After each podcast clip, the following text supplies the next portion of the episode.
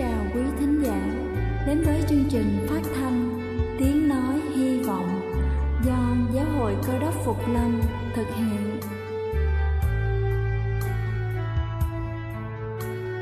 Kính thưa quý vị, Đức Chúa Giêsu trước khi Ngài về trời đã ban cho các môn đệ của Ngài một điều răn mới, đó là họ phải yêu thương nhau như chính tình yêu mà Ngài đã dành cho Quả thật vậy, thưa quý vị.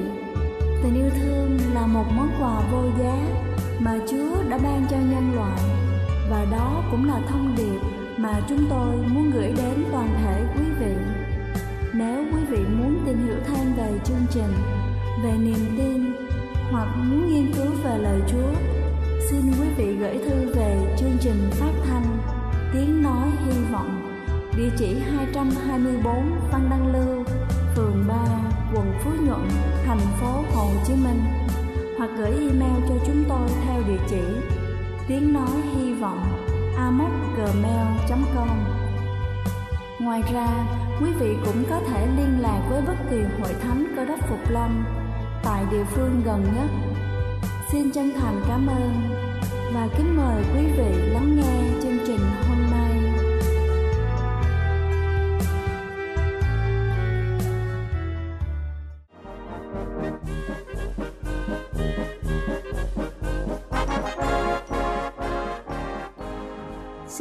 Chào quý vị khán giả trên khắp cả nước. Cầu xin Chúa luôn ở cùng và ban phước trên đời sống của quý vị.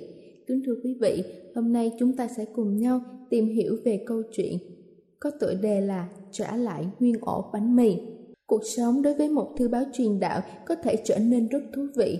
Người ta sẽ không bao giờ biết chính xác nơi nào những trải nghiệm sẽ mang mình đến, hoặc chúng sẽ mang gì đến cho mình. Tôi đã từng là một thư báo truyền đạo từ năm 1996. Trong suốt cuộc hành trình, mỗi trải nghiệm đều có những giá trị riêng của nó. Trước khi tham gia vào chức vụ này, tôi là một người mẹ đơn thân và tôi đã gặp phải rất nhiều khó khăn. Nhưng qua tất cả mọi sự, tôi được thúc đẩy bởi lời của Chúa, đặc biệt là trong sách Hebrew đoạn 13 câu số 5 có viết rằng Ta sẽ chẳng lìa ngươi đâu, chẳng bỏ ngươi đâu Bằng kinh nghiệm của bản thân mình, tôi đã khám phá ra chân lý của việc ném bánh của mình vào nước và tìm lại chúng sau nhiều ngày. Như đã được nhắc đến trong câu góc phía trên, tôi muốn kể cho các bạn nghe một kinh nghiệm bán sách độc nhất của tôi. Một ngày nọ, trong khi đang bán sách, đến từng nhà trong một khu vực địa phương, tôi đã đi vào một ngôi nhà và bán cho một người đàn ông sống ở đây. Tôi giới thiệu cho anh quyển sách rất hay có tựa đề quyền năng chữa bệnh của thức ăn.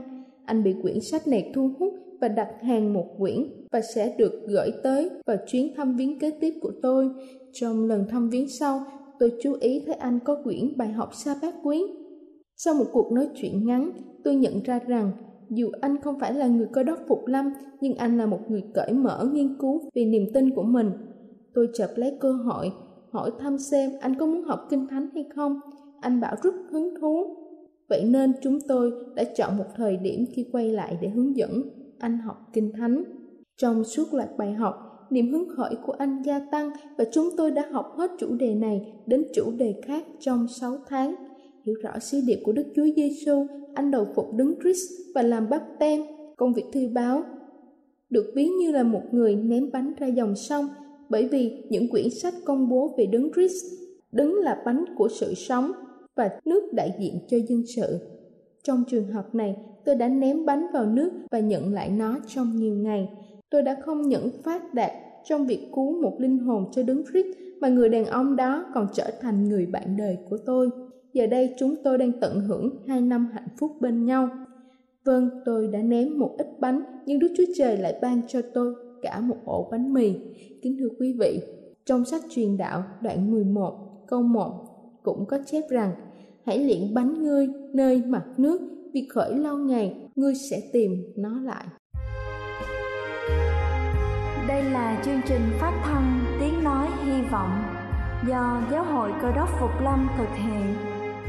Nếu quý vị muốn tìm hiểu về chương trình hay muốn nghiên cứu thêm về lời chúa, xin quý vị gửi thư về chương trình phát thanh tiếng nói hy vọng địa chỉ 224 Phan Đăng Lưu, phường 3, quận Phú Nhuận, thành phố Hồ Chí Minh hoặc gửi email cho chúng tôi theo địa chỉ tiếng nói hy vọng amos@gmail.com. Ngoài ra, quý vị cũng có thể liên lạc với bất kỳ hội thánh Cơ đốc Phục Lâm tại địa phương gần nhất. Xin chân thành cảm ơn và kính mời quý vị tiếp tục lắng nghe chương trình hôm nay.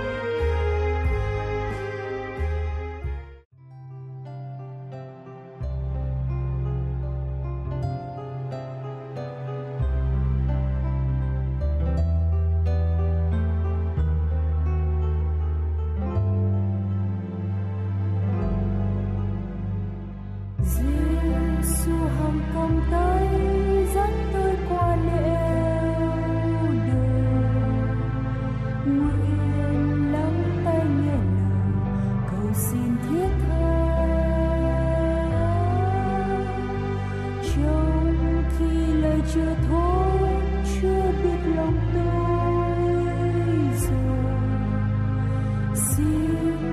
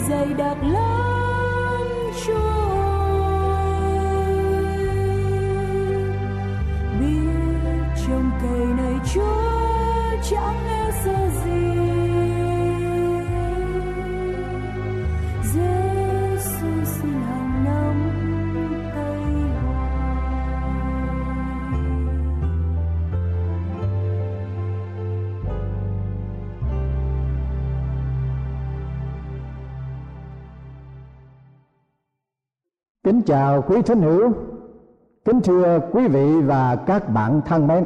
Chúng tôi cảm tạ ơn Chúa và rất vui mừng được tái ngộ cùng quý vị hôm nay để chúng ta cùng nhau thảo luận với đề tài tội tham lam. Thưa quý vị, tham lam là tội phạm vì đã làm nghịch lại điều răn thứ 10 trong bản luật pháp đạo đức và luân lý của đức chúa trời phán dạy ngươi chớ tham nhà kẻ lăng cặn ngươi cũng đừng tham vợ người.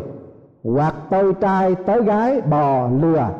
Hai là vật chi thuộc về kẻ lăng cặn ngươi. Người ta có thể tham lam nhiều thứ khác nhau. Tham vợ người, tham tôi tới người. Tham bò, lừa của người. Hay là tham lam tài sản của người.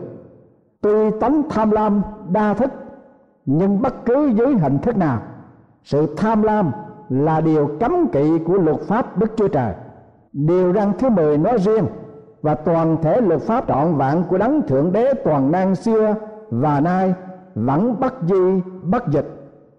Có người nhất định rằng luật pháp mười điều răn không còn có hiệu lực nữa, vì đấng cứu thế đã chết để chuộc tội vi phạm luật pháp.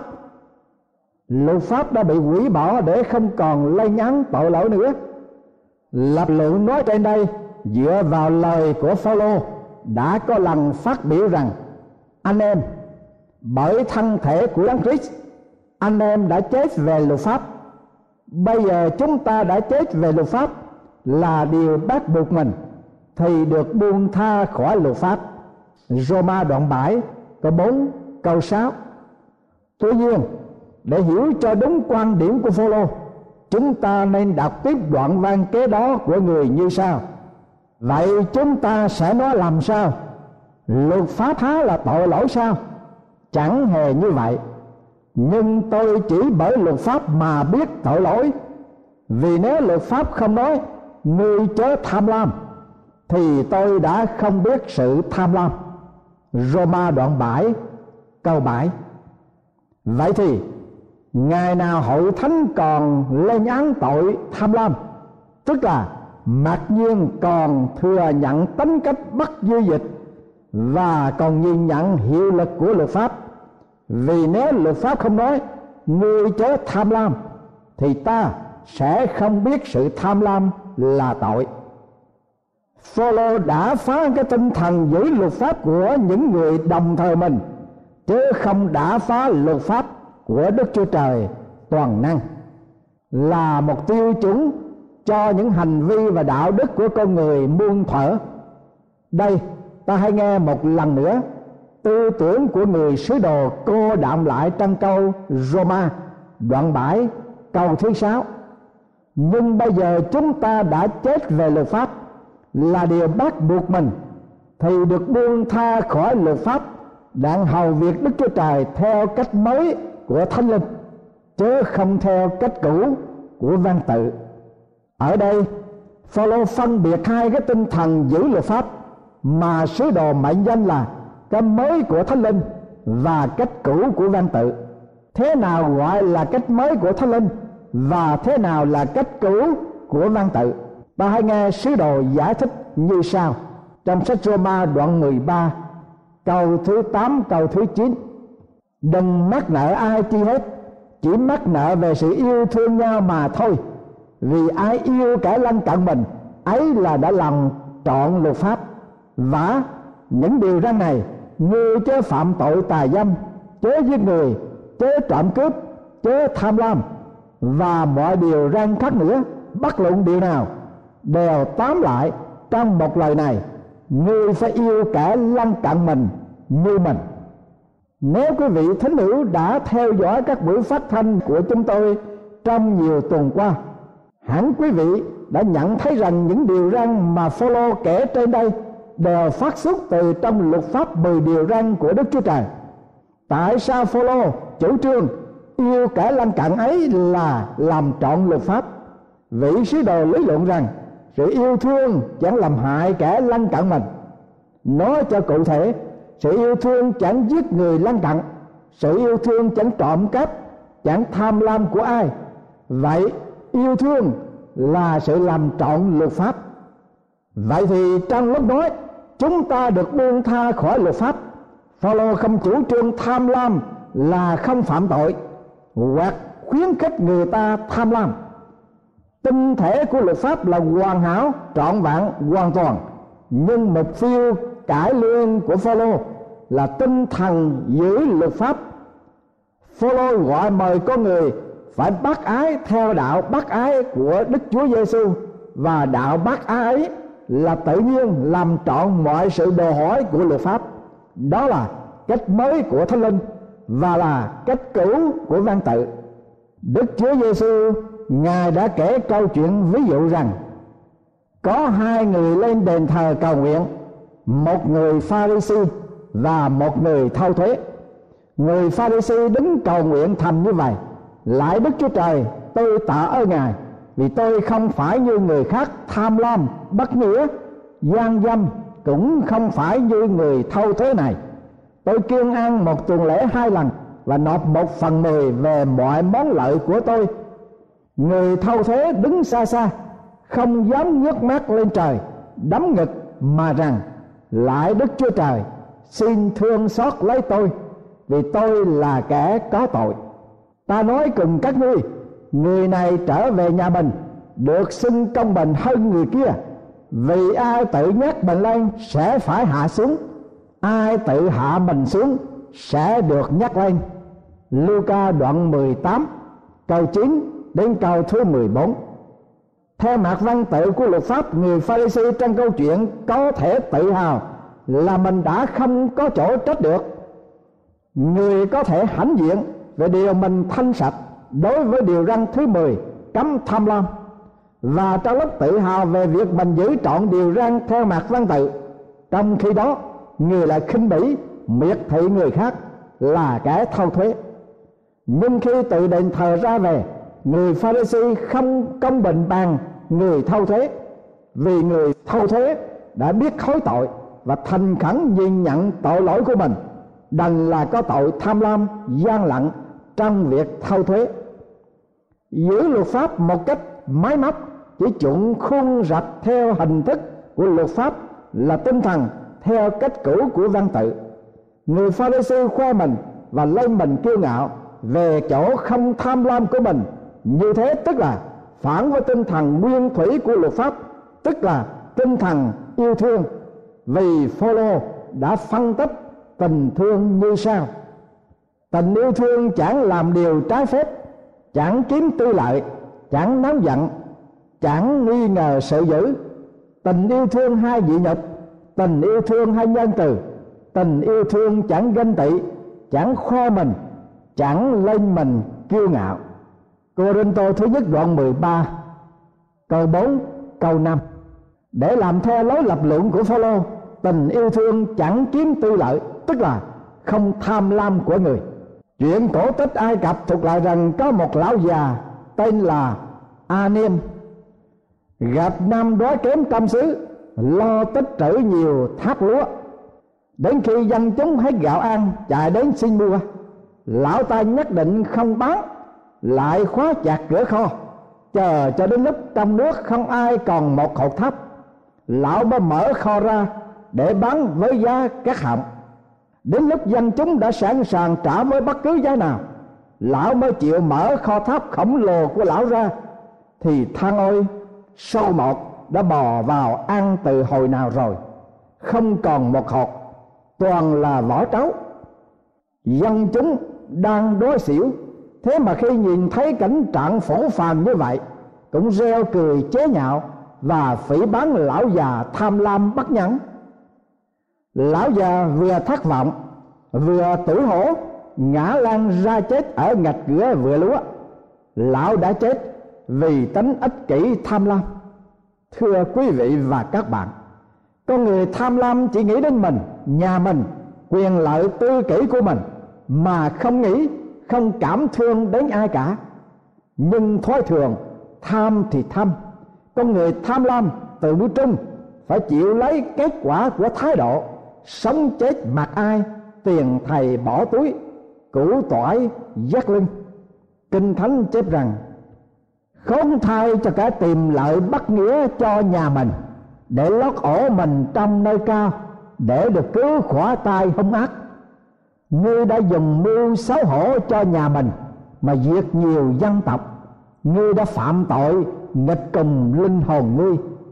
Habakkuk Ba đoạn 2 câu 9 và câu thứ 10 Sách sử ký Mạnh Thường Quân kể lại rằng, Mạnh Thường Quân, đời chiến quốc, hỏi thân sinh là điền văn. Thưa cha, con của con mình thì gọi là gì? Điền văn trả lời, cháu chứ gì? Cháu của đứa cháu mình gọi là gì? Là chét chứ chứ gì? Chét đứa chét của mình gọi là gì? Điền vang bực tức quá bàn mắng con của mình rằng, ai biết được mà hỏi? Mạnh thường quân thưa thưa cha cha làm tướng tề đã ba đời vua. Giàu hàng ức vạn mà mô hạ thì không hiền tài. Con nghe nhà quan tướng võ tất có tướng võ giỏi. Cửa tướng văn tất có tướng văn giỏi. Nay cha gắm vác mà người giỏi trong nước vẫn rách rưới tôi tớ thừa ăn mà người giỏi trong nước đói khát. Cha quanh công ích chỉ xúc tích của cải cho những kẻ sau này không biết gọi nó là gì. Thật quá lạ. Điền văn nghe con nói. Từ đó, trở đi, ông ta tỉnh ngộ. Trong giới quan liêu biết bao nhiêu người có triết lý sống như điền văn mà tiếc thai không có những người con như mạnh thường quân để sửa tánh tham lam ích kỷ của họ quý khương tử lo buồn vì nước lỗ, có rất nhiều trộm cắp. Đến hỏi đức khổng tử khổng tử đáp, ông là người cầm quyền cai trị dân chúng, mà ông không có lòng tham lam, thì giàu ông có thưởng họ đi nữa, họ cũng không thể đi ăn trộm đâu. Thưa quý vị, nếu lời nói của khổng tử là đúng, thì khi nào những bậc phụ mẫu chi dân mà tham nhũng thì trong nước dân sinh ra trộm cắp. Ta còn nhớ cái thái độ liêm khiết của thủ tướng Unu, người Miến Điện. Khi người từ chức thủ tướng, người đã tuyên bố không lấy của dân một tí gì, dù chỉ là một chiếc áo sa mi cũng không. Như thế là không tham lam đó. Thái độ của thủ tướng Unu làm tôi nhớ lại những lời thách đố của Samuel một quan xét của dân Israel từ thuở xưa. Trước khi từ chức về vườn, Samuel đã tuyên bố trước dân tộc rằng, hãy, ta đây, hãy làm chứng về ta tại trước mặt Đức giê va và trước cả chịu sức vào ngài. Ta có bắt bò ai chăng? Bắt lừa ai chăng? Ta có lừa dối ai chăng? Hành hung cùng ai chăng? Ta có nhận của hối lộ nơi tai ai đặng vì nó? Mà nhám tác ta chăng? Ví bằng có làm vậy, ác ta sẽ trả lại cho các ngươi. Dân chúng đều đáp rằng, ông không có lừa dối chúng tôi, không hành hung cùng chúng tôi, và không nhận lấy chi, nơi tai ai hết. Samuel thứ nhất, đoạn 12 câu 3 câu 4 và Phaolô, một sứ đồ của Chúa cứu thế, đã có đủ tư cách để tuyên bố rằng tôi chẳng ham bạc, vàng hay là áo sống của ai hết thưa quý vị và các bạn, những bậc vĩ nhân ấy đã tôn trọng điều răn của Đức Chúa Trời, người chớ tham lam. Những người tham lam vì bị tư lợi làm cho mù quáng, trong truyện kiều có câu, máu tham hễ thấy hơi đồng thì mê. Tánh tham lam như một cái gì trong huyết quản của con người, mà khi hửi phải đồng xú thì người mê đi như bị máu xâm, không còn biết nghĩa lý gì cả. Dưới đây là một ví dụ. Nước tống có anh chàng mặc áo thâm. Ra đường tìm, thấy người đàn bà mặc áo thâm. Anh ta níu áo đòi và bảo rằng, tôi mắc cái áo thâm, chị phải trả tôi cái áo này. Rồi giữ chặt không buông ra. Người đàn bà cãi, ông mắc áo thâm, tôi biết đâu. Áo này của tôi, chính tôi làm ra nó anh ta cương quyết, chị cứ phải đền cho tôi chiếc áo này. Cái áo thâm của tôi mắc dài. Áo thâm của chị mạc mỏng. Lấy áo thâm mỏng của chị, đền vào cái áo thâm dài của tôi. Còn nó lâu thôi gì nữa. Thưa quý vị và các bạn, lý luận của người tham lam thật là khờ khạo. Mắc áo thâm đàn ông mà nhìn áo thâm đàn bà. Mắc cái áo thâm dài mà đòi cái áo thâm mỏng. Thật là phi lý, người đã bị máu tham làm mê thì không còn biết phải trái gì cả. Những người tham lam thường có những lý luận lố bịch, nếu không muốn nói là ngông cuồng như trẻ con. Thế nên người xưa dạy, thiếu tư qua dục, nghĩa là ít cái tư kỹ đi và ít cái tham muốn đi. Lão tử dạy, tri túc bắt nhập tri chỉ bắt đãi khả dĩ trường cửu. Nghĩa là biết đủ thì không nhập, biết ngừng thì là không nguy, có thể lấy làm lâu dài và không có cái quả lớn nào là không biết tri túc, không có cái nguy lớn nào hơn là muốn được. Cho nên biết đủ của cải, tri túc thì luôn luôn đủ vậy. Quả mạc đại ư bất tri túc, cửu mạc đại ư dục đắc cố tri túc thì túc thường túc khỉ lời chúa dạy trong thanh kinh tăng ước. Như vậy, miễn là đủ ăn, đủ mặc, thì phải tỏa lòng. Còn như kẻ muốn nên giàu có, ác xa vào sự cám dỗ mắt bẫy dò, ngã trong nhiều sự tham muốn vô lý, thiệt hại kia, là sự làm đám người ta vào sự hủy diệt, hư mất. Ở chân sự tham tiền bạc là cội rễ mọi điều ác, có kẻ vì đeo đuổi nó mà bội đạo, chuốc lấy nhiều điều đau đớn. Judas Iscariot đã bị lòng tham của hắn, đã giết hắn. Thánh Kinh ghi lại rằng Bây giờ có một người trong 12 môn đồ, Tên là Judas Iscariot Đến tìm các thầy tế lễ cả Mà nói rằng, Các thầy bằng lòng trả cho tôi bao nhiêu, Đặng tôi sẽ nộp người cho. Họ bàn trả cho nó ba chục bạc. Từ lúc đó, nó tìm dịp tiện để nộp Đức Chúa Giêsu. Matthew đoạn 26 câu 14 đến câu thứ 16. Nhưng lương tâm của Juda không để cho hắn ta an nhiên hưởng số tiền bán quyết vô tội. Hắn ném bạc vào đền thờ, liền trở ra đi thắt cổ mà chết. Thật là bi đát cho số phận của Juda. Con người đã tán tậm lương tâm vì lòng tham vô đáy nhưng cái nhục đau thương ấy thường là sự hình phạt chung của những người ham hố của cải, cũng như ham hố danh phận của đời này. Vậy Phaolô khuyên rằng tình yêu thương chẳng kiếm tư lợi và sự yêu thương chẳng hề làm hại kẻ lân cận.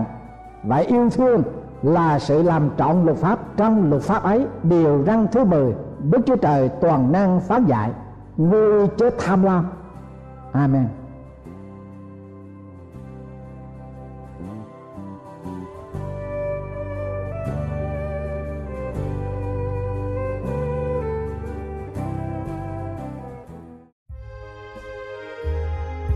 Đây là chương trình phát thanh Tiếng Nói Hy Vọng do Giáo hội Cơ đốc Phục Lâm thực hiện. Nếu quý vị muốn tìm hiểu về chương trình hay muốn nghiên cứu thêm về lời Chúa, xin mời quý vị gửi thư về chương trình phát thanh Tiếng Nói Hy Vọng, địa chỉ 224 Phan Đăng Lưu, phường 3, quận Phú Nhuận, thành phố Hồ Chí Minh hoặc gửi email cho chúng tôi theo địa chỉ tiếng nói hy vọng gmail.com Ngoài ra, quý vị cũng có thể liên lạc với bất kỳ hội thánh cơ đốc phục lâm tại địa phương gần nhất. Xin chân thành cảm ơn và hẹn gặp lại quý vị trong chương trình lần sau.